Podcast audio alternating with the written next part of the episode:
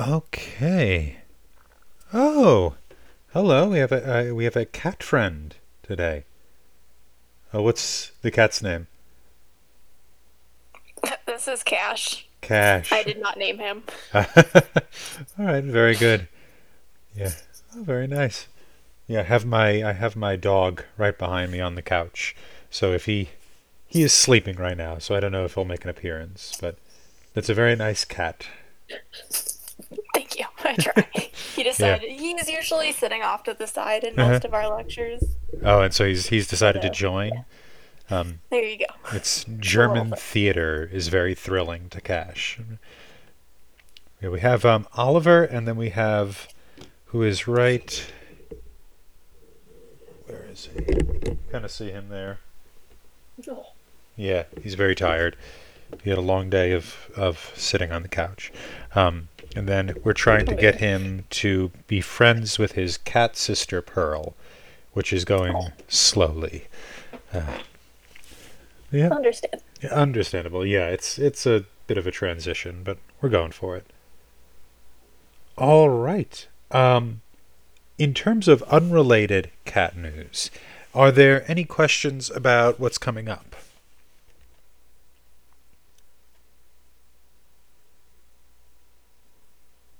Okay, good.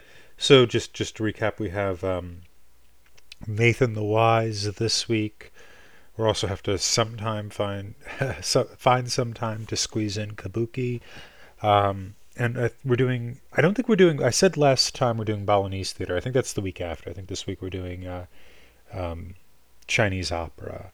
Um, but the main, the kind of main anchor this week is Nathan the Wise. We'll maybe finish up on some stuff about the, the country wife, if anybody has any other comments. Also, I've received questions about the directing project in terms of what is the, uh, what do you call it, the the, uh, the template that is in the directing project folder. There should be the three templates right there. So just follow those, do exactly what those do, and you should be fine. Um, Yeah, so that is that's the uh, the housekeeping. Um, I don't think I have anything else to, to tell you in those in those terms. Um, now, for today and for what's coming on, we're going to be doing a little bit on, as usual, on Mondays. Just move this back. Uh, as we usually do on Mondays, a little bit more history, uh, the background that forms these plays, and then we'll start on the play itself. Um, and then we'll go from go from there. So a lot of it's going to be me again, as, as is true on Monday. And uh, yeah. So before we do that, though, before we jump in, any finishing thoughts on The Country Wife before we transition?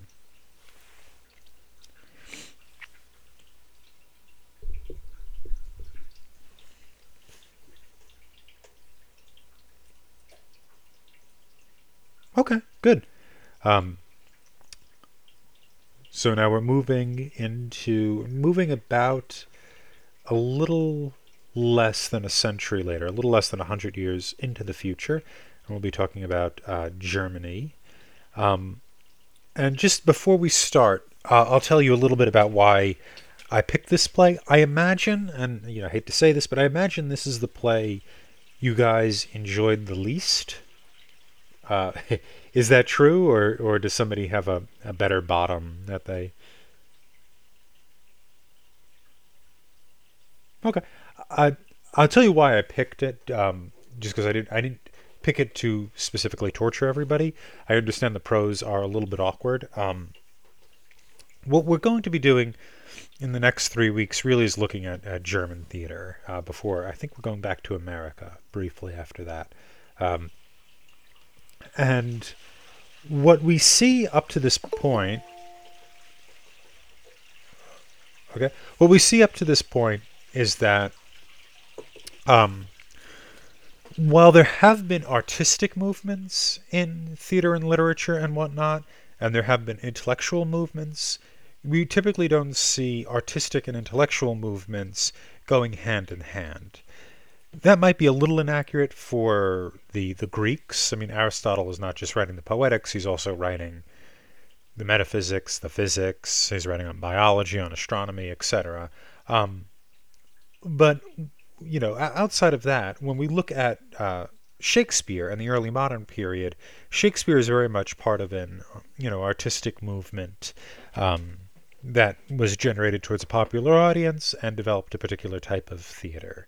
Um, when we look at Restoration comedy, when we look at The Country Wife, um, that is also a particular type of artistic movement um, that Wycherley is a part of, uh, generated towards uh, kind of a popular audience, a little more, a little more reserved than than Shakespeare's audience. Um, but we haven't really seen art reflecting necessarily a specific intellectual movement. Um, What we're going to start to see in the next few weeks, really in Germany, it, and we could have done these in England as well, but I thought, you know, we'll try, try a different culture by going to Germany, is that the dramas we're going to be reading are going to be reflecting a, a greater intellectual movement that's going on.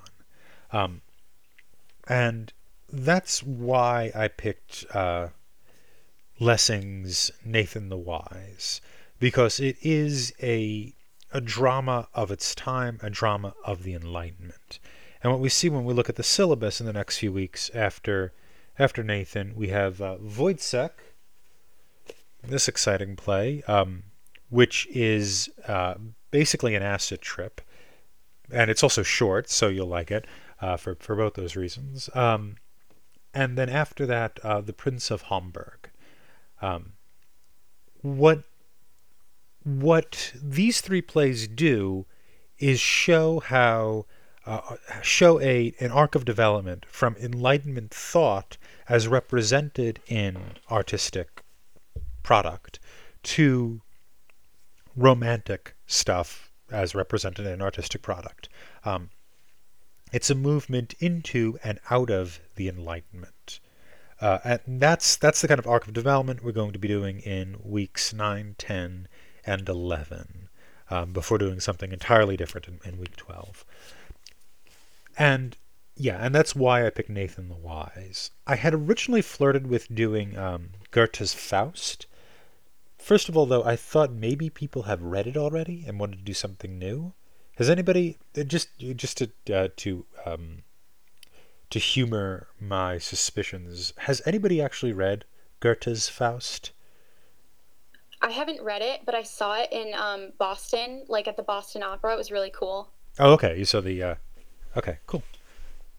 All right. So the, at least one person in the two classes, uh, one person. I thought there would be like maybe more than that, but um, so that's one reason. I think it's a little more familiar. Nathan the Wise is less well known, uh, and Lessing, you know, uh, is generally less well known. Um, the other reason is that Faust is very much part, more part of the, the Romantic tradition. And so we're not really seeing Enlightenment writing there, um, you know. So that's another reason. It sort of doesn't match the arc of development that I wanted to, to go for. Um, so just talking more about what this means. What is, what does Enlightenment mean? Where does it come from? We're all going to do that here. We're going to do that today, but I'll just ask you guys, what, what is your familiar with, familiarity with the concept of the Enlightenment?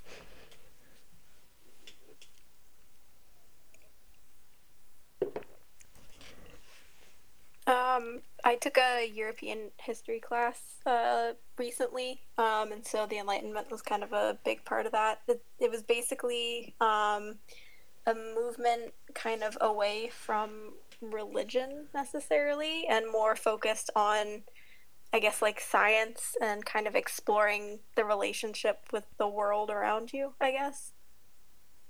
Great. Yeah, I think that that's a good uh, summation of it, is what we see is there is Um, a questioning of tradition, and religion is uh, kind of traditionally established in in Europe. Uh, it, it begins to change, obviously, with the rise of Luther and the the, the Protestant break.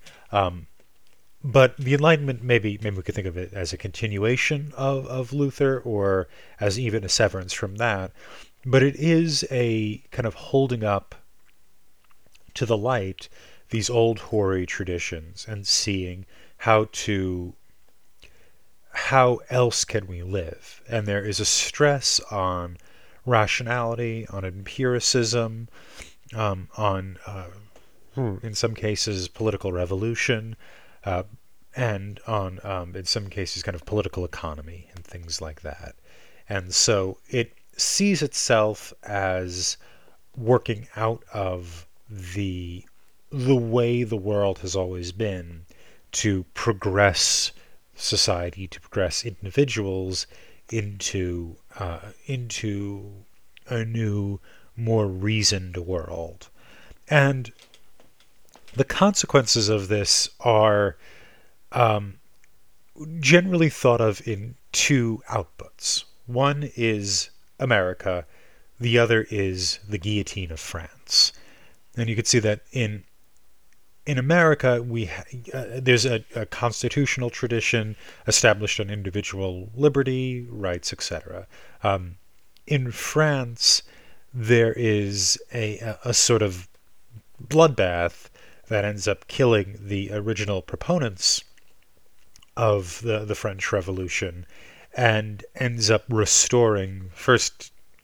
It, it first puts uh, Napoleon as emperor, and then it literally restores the same monarchy family that it, it formerly kicked out.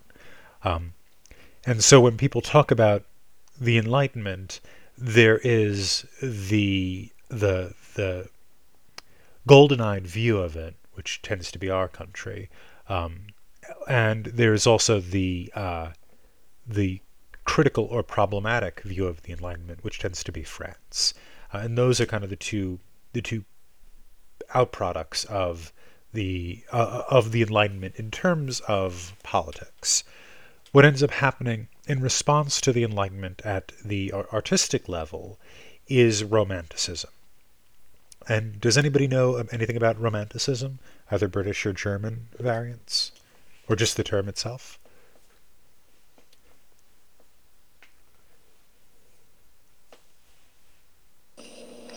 I mean, I could be wrong, but I'm pretty sure that the term, like, romance itself is, like, because, like, and it, it's sort of, like, similar to how, like, because they found all the old, like, Greek and Roman writings, so then it's, like, related to the Romans, I believe.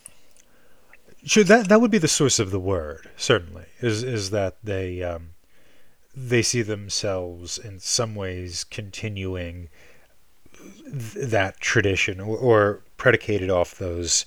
those works. Um, however, by the time we get to nineteenth century, late eighteenth century, and then nineteenth century Romanticism, which pops up in two major places in um, in Germany, in a school called Jena, the University of Jena, which is in, uh, conveniently enough, the city of Jena, and in in England more broadly, um, is that Romanticism ends up being a response to the Enlightenment that forwards kind of um, emotional responses and emotional subjectivity over this sort of objective rational discourse so central to Enlightenment thought. Um, and... Oops, sorry to jump in. Um, wasn't there also like a huge um, kind of reinterest in nature as well? Kind of like a... reevaluating relationships with nature, kind of as um, they were able to evaluate and all of that. Yes, so there, yeah, th that's that's part of it. Certainly, is that you'd see um, instead of looking towards uh, I don't know, lo looking towards philosophical texts, you might look out towards nature. And by looking at nature, looking at the natural world, um, it's not looking at the natural world in the way Rousseau does, where it's like, wouldn't it be better if, if we, you know, dissolved political unities and, and returned to nature? Instead, it's looking at nature as reflecting and highlighting the inner subjective experiences of the individual poet or artist. And so, you know, when Wordsworth looks at nature, his poetry is about the, the internal workings of Wordsworth in response to the natural world. Uh, and that becomes true of the, the British tradition, you know, especially in the, the first generation. You see Wordsworth and Coleridge and, and um, kind of William Blake, but William Blake is so weird that it's it's hard to categorize him. And then in, in later traditions, you especially see this with Keats, um, you know, and, and Keats even has... Keats even includes looking at other artworks and and contextualizing those artworks in terms of his own inner subjective experience. And so nature nature becomes a way of a way of prompting the the you there, the inner emotional you. Yeah. Whenever um I what helps me is that whenever I think of romanticism, I think of that one painting of the guy who's like standing on top of a mountain and there's like a forest in front of him that's super foggy. Yeah. And he's kind of like staring out and pondering. And I feel like that sums up, you know, romanticism yeah. quite well. Yeah. It's, it's grand feeling, right? I mean, it can be delicate. And so, I mean, you, you read Keats, Keats is, is a very delicate poet. Um, but there is this kind of sense of, um, of, Uh, of being kind of overwhelmed by the natural world. That certainly is there. And honestly, that a lot of that comes out of the aesthetics of the Enlightenment as well. And um, it, it's one of these things where we talk about these categories and we put them into nice, comfortable boxes. And, and oftentimes those those nice, comfortable boxes are, are somewhat illusory. Um, the the idea of the, of nature, of the sublime of nature, this kind of overwhelming aspect that um, that kind of almost conquers the individual. Right? It's it's it's like looking up at Niagara Falls. It's just it's beyond expression. You know, you sort of lose yourself to that artistic movement, that or that not artistic movement. Excuse me. You you lose yourself to that moment in response to nature. Um, that is that really starts in the Enlightenment with people like. Um, Edmund Burke, who, you know, we think of Edmund Burke as like the, the granddaddy of of conservatism. And really what Burke is, he starts as and continues through his life is an, an aesthetician. And he's talking about those responses to art, which, you know, become those responses to nature. Um, and But I, I think that's a great point, Rachel, that that's sort of the, the icon of romanticism is the... Uh, is the man on the mountain, and there's kind of the smoky forest before him, and and rocks that are so enormous. You know, it's it's these kind of romanticized landscapes too. It's almost like the landscape mirrors the the chaos and beauty of the mind of of that person. Okay, so so that is kind of what's that was a lot. Uh, That, that's kind of what's going on here with, with the Enlightenment and Romanticism. It's a, a yin and yang, right? A, a push and pull between this kind of rational um, discourse that looks to dust off or examine or hold to light tradition. And then there's Romanticism, which says, which responds against objectivity for the kind of the this romantic, heroic version of subjectivity, often drawn from nature. And this occurs, as I said, you know, in, in England, and a lot of us are familiar with those poets like Wordsworth, uh, Keats, Byron, Shelley, um, Mary, you know, in novels like Mary Shelley. Frankenstein is, Frankenstein is like the quintessential romantic novel. It's a person who tries to, uh, tries to um, conquer death through science, but discovers, uh, you know, this, this, but the the response is, is horror, right? You really can't conquer the natural world via science. It, it will come back to bite you and kill your family members, as, as what happens in Frankenstein. Um, but that's kind of the setup for these next three weeks, is Nathan the Wise um, examining tradition, uh, and then... Um, Woyzeck and, and the Prince of Homburg as being kind of more romantic. And Woyzeck especially is going to be uh, particularly strange. And we might even say Woyzeck is a little post-romantic or, or doing some different things. Um, but let me start, before I jump into the slideshow, uh, talk about Germany and all that. Uh, let's start with kind of opening. Oh.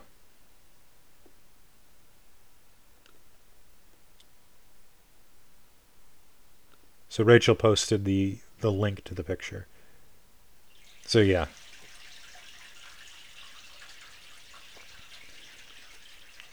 Yeah, and it's German too, so that's that's very appropriate. Uh, but yeah, if people could see it in the chat box, Rachel just posted the picture, so you could uh, you could see what what she was talking about there. Um, but what I was going to say? Oh, anyway, uh, opening re uh, responses to Nathan the Wise. What did people think of it?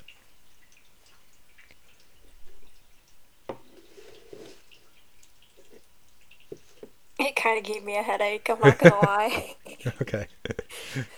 That it was was that Old English, or was it a mix of like German? I I think that so that was published in seventeen eighty-one. The initial play, it was a closet drama, Nathan the Wise, but um, it was published in Germany in seventeen seventy-nine, and so this was translated pretty quickly and brought over into England pretty quickly. It might be the roughness of the translation. Um, looking at other translations, I I think it's probably just the roughness of the prose. This, this is not exactly Shakespeare. Uh, it, it's not particularly elegant prose. Um, but I agree. There's a lot of times I had to stop and go back and reread because I, you know, started to uh, uh, skim um, a lot of it. Uh, But yeah, so so the prose are, are the uh, the the actual writing is um, not exactly elegant. Any other responses to it? I don't think it's in. Oh, sorry. Oh. I would just mine's pretty not important, I guess. But I've seen it in a lot of older texts, and I really wonder why do the S's turn into F's? Oh, because you you have um, you have limited print options, right? So you have limited keys that you would use to put down and press. Uh, so oh, you would, yeah. So they're just kind of um, multi-purposing really the S's. Oh yeah. Sometimes, like when it's an F, when it's an S, and then I have to like go back, reread the word, and be like, okay, which one of those is that supposed to be an S? Yeah, yeah, that's a pain. I, I I read a lot of stuff from that time period, so at this point, I, I you know, it's it's kind of second nature to me. But yeah, that is, I, I could see that could be pretty annoying if if you haven't uh, if you haven't spent a lot of time with those works. Um, so yeah, so the the printing stuff that could be that could be a little annoying. Uh, though if you look at like seventeenth century printing, um, it is a world better than that. It pr printing gets better and better pretty quickly in you know that one hundred fifty year period. Um, any responses to the the content of the play? Yeah, I, I was going to say it was, like, rough to get through, but I, overall, I, I feel like I liked the message. I feel like it was about, like, religious tolerance and, you know, letting people believe in what they want to believe in and not spreading hatred because of religious intolerance, and I, I really liked that. Yeah. Oh, good. Yeah, it's, it has, it's a message play, right? It has a, it has a message, uh, and it's, it's interesting because we've the last time I think we've got that, maybe the only other time we've got that was with Everyman, right? Which is this distinctly, the most distinctly religious work we've we've looked at, even though it's it's produced and probably written by uh, secular people, by lay people, and yet even though this this play looks to um, looks to talk about issues in a secular way, it still sort of operates more like the morality play than possibly any other play that that we've read. Any other responses?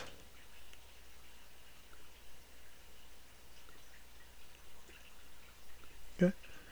So what I think we'll do now is, is do a little back history um, and look at the history of Germany, a little bit at Lessing and a lot at uh, and a little bit at the German Enlightenment as well. And then we'll jump into the play itself. Okay. So, um, Well, you have, through most of German history at this time, is a, uh, from uh, this time, um, being vague, starting with the fall of Rome, what you end up seeing in, in Germany in the sixth century is the buildup of what becomes the Holy Roman Empire. It starts with Clovis the First, who establishes the what's known as the Merovingian dynasty, um, and later that ends up becoming the Carolingian dynasty, named after Charlemagne. You know, Charles, Charles the Great, Charlemagne, who establishes what later becomes the Holy Roman Empire. We've mentioned the Holy Roman Empire before in this class.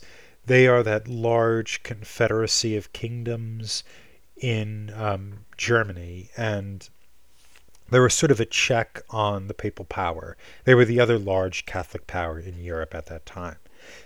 However, north of the uh, north of the Holy Roman Empire, in the area that you can see in this map, we have um, areas that are independent, German-speaking areas that are independent of the Holy Roman Empire. And this is um, Hohenzollern family territory, um, which became known as Brandenburg. Uh, Margravate of Brandenburg was what that region was called, because the Margate was the person who ruled it. And then also you have what became later known as Prussia. Now, the major power here was Poland in the sixteenth century, and there was a war between these kind of loose Confederate Germans um, coming out of, of Brandenburg and places like that, and Poland in fifteen twenty-five. They have the Treaty of Krakow, and it, it ends that uh, It ends that war. Uh, Albert, who is part of the Hohenzollern family, uh, Hohenzollern family, um, he is um, he is now crowned the uh, Duke of Prussia. So Albert the First is now ruling over um, Prussia and Brandenburg. Um, And over time, they unify and become Brandenburg, Prussia. And you can see the the darker area is Brandenburg, and the lighter area is those those territories added on. And there's Albert, who's a little cross-eyed in that picture, and then there's the Prussian flag. Okay, so this keeps going on, and you can see here is how Prussia expands in the early eighteenth century. So sixteen fifty-seven, Prussia becomes a free feudal obligation um, becomes free of feudal obligations to the Swedish under the guidance of Elector Frederick William I. So uh, Frederick Wilhelm, um, he had obligations because he wasn't a king, right? He was just a uh, a kind of a lower level person who controlled these different areas, a duke or a margrave. He had the uh, these obligations to what was one of the biggest powers in the north, which was Sweden, and they eventually negotiate a, a freedom from that, um, and that allows the the Brandenburg Prussian territory to kind of build in power. Um, Frederick William's son, uh, Frederick the Third, declares Prussia to be a kingdom and crowned himself King Frederick the First. And this is the point in history known as Too Many Fredericks. And as king, he ruffles the feathers of the Holy Roman Emperor, Leopold. Um, now, Leopold never controlled Brandenburg, Prussia, so there's no, there, there's no uh, justification for telling Frederick he can't be king. But what he does say is that Frederick is king in Prussia, not king of Prussia. And this um, this rhetorical sleight of hand kind of leaves things off peacefully. But what you can see here is the kind of territories of Brandenburg and Prussia. They're still not connected. You have Poland in between them here. So you have Sweden above them kind of controlling things. And then below you have Poland literally between the major the major lands of this this now kingdom. Um, however, there's sort of uh, giving themselves uh, autonomy from these different power sources. And so this is a map of the Holy Roman Empire in seventeen eighteen, just to give you an idea of how diverse it is. Often we talk about the Holy Roman Empire as a single unit. This really isn't quite right. It is a grouping of different kingdoms, electorates, margates, um, and, and things like that uh, under a single Catholic emperor. You could see like France, Poland, the Netherlands. These are unified kingdoms with a unified people. Um, but Italy and Germany aren't, right? They're just a ton of, it's a mess. And at one point you have about five hundred different kingdoms. And Germany doesn't really become Germany, the nation, until the eighteen seventies. Uh, and here's a picture of Frederick the First. Um, not quite as cross-eyed as Albert. So, seventeen thirteen, Frederick Wilhelm the First took control and created uh, the bureaucracy and a standing army of about two hundred thousand people. Um, so, two hundred thousand is a lot. It's an enormous amount. Uh, and for a, a state that is that big also, it became, the, the famous quote about it was, Prussia is not a state with an army, but an army with a state. Um, so in seventeen forty, his son, Frederick the Second, takes control of uh, Prussia, Branden, uh, Brandenburg, Prussia. Um, and he, unlike his father, is interested in the arts, and he becomes a major patron of the arts. And then he starts funding the arts, and we start to see the kind of the building of German language theater and, and things like that. Um, meanwhile, he is still a, a person with a large army, and he decides to use it. And so he crosses the border into Silesia, which was a province of the Austria, of Austria-Hungary. And you could see here, um, Austria-Hungary is, is down here. They were, I think they were united by this point. They unite and break apart. Um, but Silesia, which is in pink in this map, um, that's an area he marches in, he acquires. This inspires three wars, which finish up by seventeen fifty-six, and allow Prussia, which it is more and more called Prussia, to hold that area in Silesia. Um, now we remember this area, which in this map is now in pink. If we looked at this map here, the, the white part, that's Poland. Poland is in between Prussia and Brandenburg. Um, oops. In seventeen seventy-two, the same Frederick, he uh, partitions part of Poland and is able to unite Brandenburg and Prussia. And so now by seventeen seventy-two, by the time Lessing is writing, you have a major power in Prussia in the north. And it's unified, right? So you have the Holy Roman Empire, which really isn't unified. It's kind of a collection of, of unities, right? You know, a collection of almost like city-states, except they're not city-states. They're, they're larger than that. And then outside of that, you have a lot of money, um, and a very strong army and a unified kingdom in the north, which is Prussia. And furthermore, Frederick the Second was what is known as an enlightened monarch.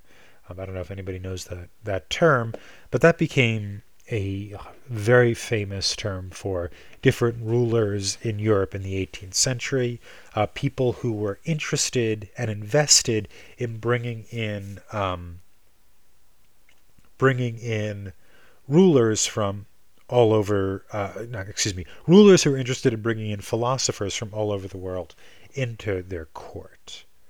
Uh, yeah, and, and so uh, Catherine the Great in Russia was another example of this, of uh, somebody who, you know, would, would bring like Voltaire to court and Rousseau, and very often the, the rulers were friends with these philosophers. Um, and very often they tried to, the, the rulers tried to engage some policy that was sympathetic towards the philosopher's position. Uh, and sometimes that worked, Sometimes it didn't. Um, you know, so like with Catherine the Great, she was in Russia from seventeen sixty-two to ninety-six. Um, she reformed the states and the cities and also imported education into the land. Uh, she created an enormous art collection and opened it up to the public. Um, you know, Catherine the Great also brought uh, Diderot, Denis Diderot, who was a the writer of the first encyclopedia. Um, and then she also brought economists to court and created these kind of open forums. Um, the, the Habsburg Empress, Marisa Theresa, uh, she would actually send soldiers to different housing units, um, and they would they weren't there to to harm the the different people who were living in the in the Habsburg kingdom, but to listen to their complaints and take down reports on individuals' health and well-being. Um, and so you saw that with a number of the, these monarchs going on at this time. They were listening to the philosophers and putting in uh, policies that were to be helpful.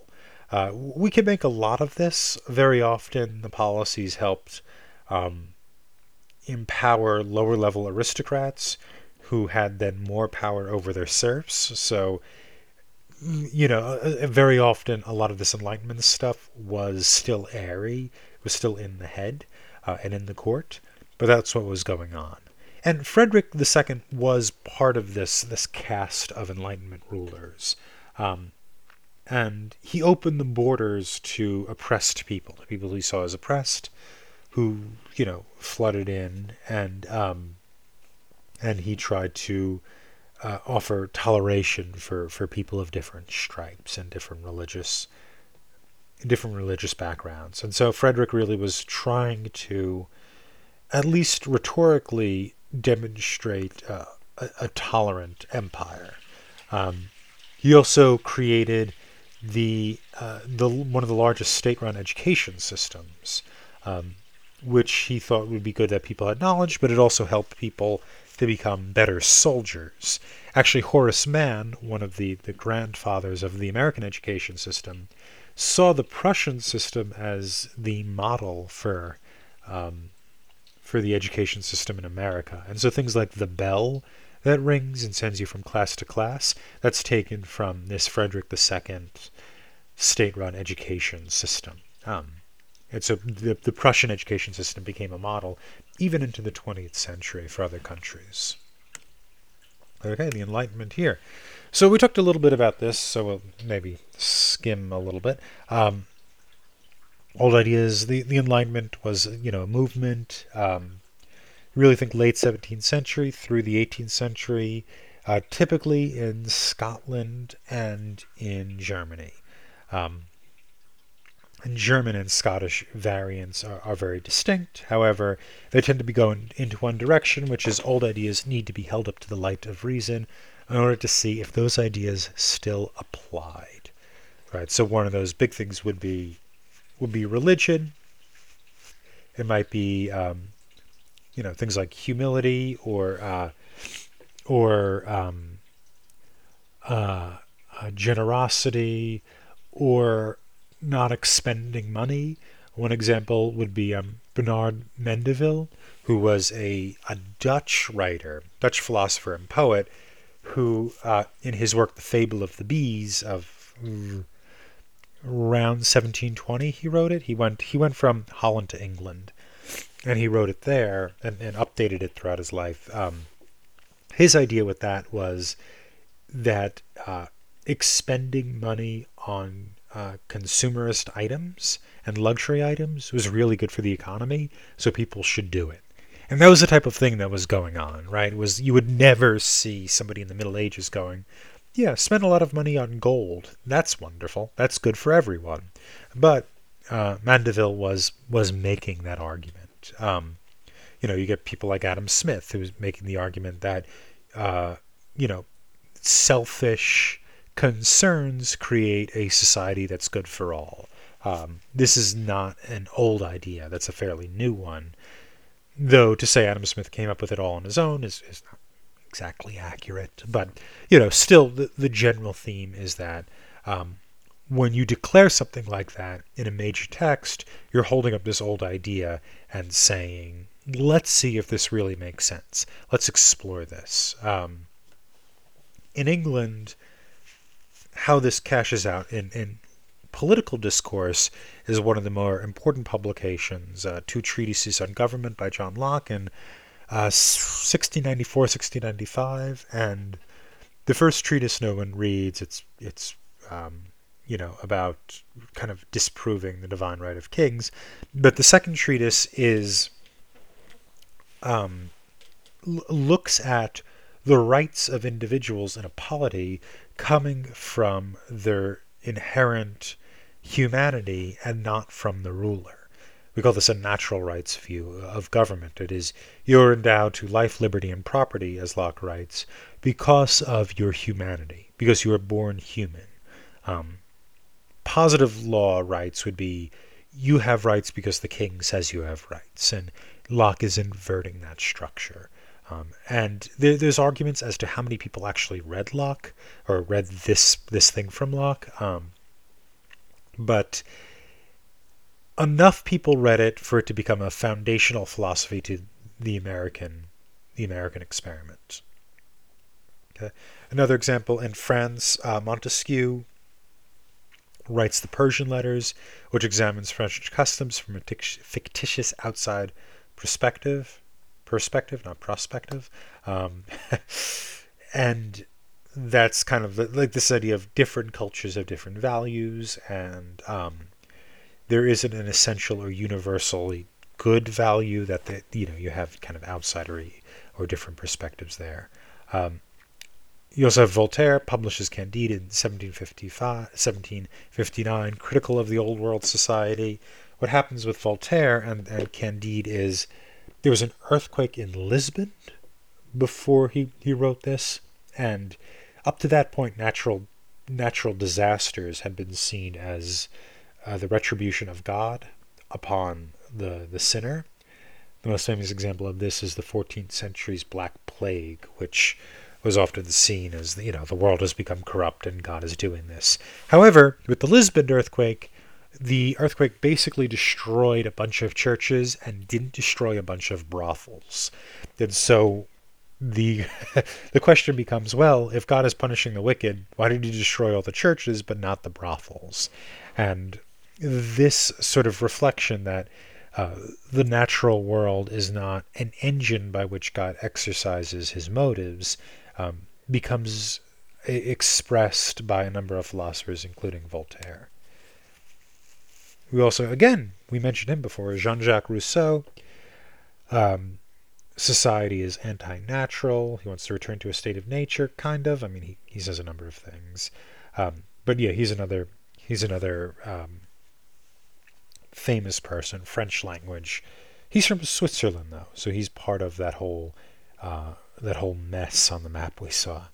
Uh, what's popping up, thanks to the Enlightenment, is these things called salons, which occur in in really in France, um, but also occur in a different way in England. In France, a lot of these salons were kind of run by women, and what they would do is they would bring the latest philosopher, uh, philosophe, into their circle to discuss his work.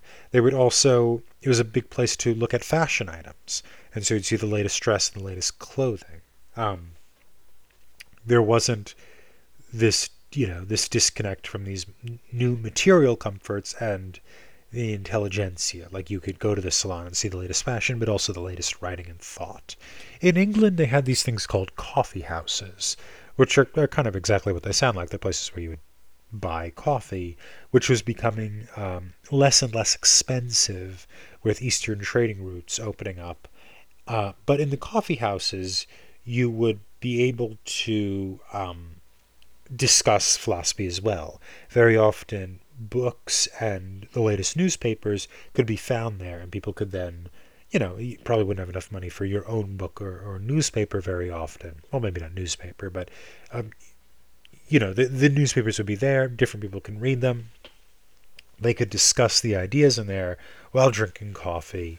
Um, also, while buying stocks in the stock market. Stock, stocks were often sold in these coffee houses in some areas. So, yeah, it's, it was a it's a different world. Uh, but that's what was going on in England.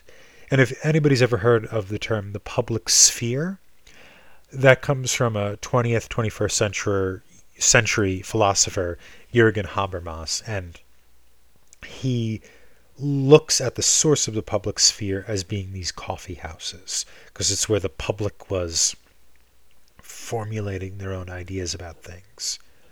Um, so science, political philosophy become important, economic philosophy becomes important, and, and France and England. Okay, ah, Lessing. So, after the Thirty Years' War, remember the Thirty Years' War ended in sixteen forty-eight. It was a, mostly a religious war between Protestants and Catholics, so it's not that neat. Um, but the countryside was devastated in, in German-language areas. And what you start to see is wandering clown troops. The most famous type of clown was known as Hanswurst, or John Sausage. Um, and there's a, a picture of him, of uh, an actor playing Hanswurst. And basically, Hanswurst would eat a bunch of food, get drunk, and fall down, and people in German language areas loved this. This was their Netflix. They couldn't get enough of this guy getting drunk and falling down. Um, however, you know, certain more serious troops began to emerge. Uh, the Nubers, um, they, in order to show their seriousness, uh, broke from the Hanswurst tradition by burning him in effigy. However, he was so popular, they had to bring him back. Um, and now we see, you know, maybe some organization here in, in Prussia. And uh, here's the story of uh, Gotthold Ephraim Lessing, born in seventeen twenty-nine, born in Saxony. So he's you know, right in the neighbor of, of Prussia. Uh, he's the first major German language playwright and also the f world's first dramaturge, um, which is a person who sort of examines plays and writers for a theater, kind of does the critical intellectual work for a, a theater company. He takes a master's degree at Wittenberg, which is uh, where Martin Luther famously nailed his ninety-five theses up. Um, and he worked for a time for General Tonsin, I think I'm saying it, during the Seven Years' War. The Seven Years' War was really the, the Europe's first World War, though World War One and Two have a have a monopoly on that title, so we just call it the Seven Years' War. Um, we know it in America as the French and Indian War. The French and Indian War was the part of the Seven Years' War that occurred here, um, and it looks like Lessing worked for the bureaucracy in handling that for Prussia. Um, seventeen sixty-seven, he leaves that. He starts to work for the Hamburg National Theater, the first real major theater, uh, established theater, and, and German language theater. Um, he works as a critic of plays and playwrights, that is, as a dramaturge. His work he compiles together in one hundred and one short essays that becomes published known as the Hamburg Dramaturgy. Uh, a lot of these essays looked at acting and how external circumstances affected performance, and how theater may be used to advance social ideas. So if you wanted to, let's say, do a play about religious tolerance, uh, you know, an act, or you wanted to promote religious tolerance, excuse me, then a play and performers can be a great way to do that. You can kind of push out your ideas into the world about about acting, uh, uh, excuse me, about Enlightenment ideas. And theater can be a way of promoting Enlightenment ideas. Um, this, I, this notion of the theater as being a place to promote ideas instead of necessarily emotions, though Lessing wouldn't see it as a contrast, continues into the work of Brecht.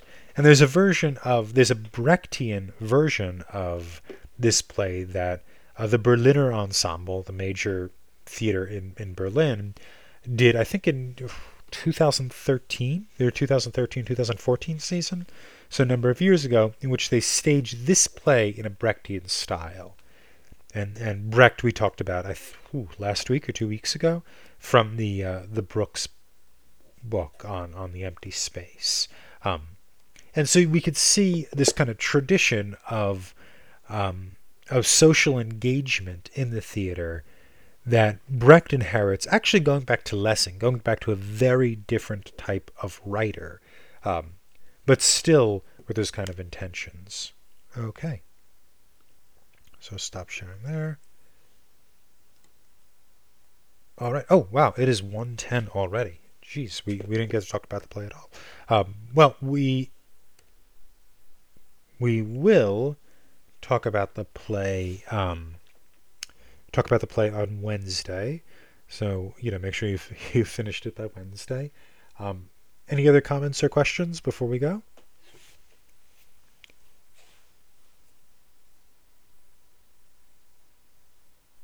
All right. Good. Um, then that is it. I'll let you guys go, and I'll stay here on uh, on this meeting if anybody has any questions. All right. Thank you. Thank you.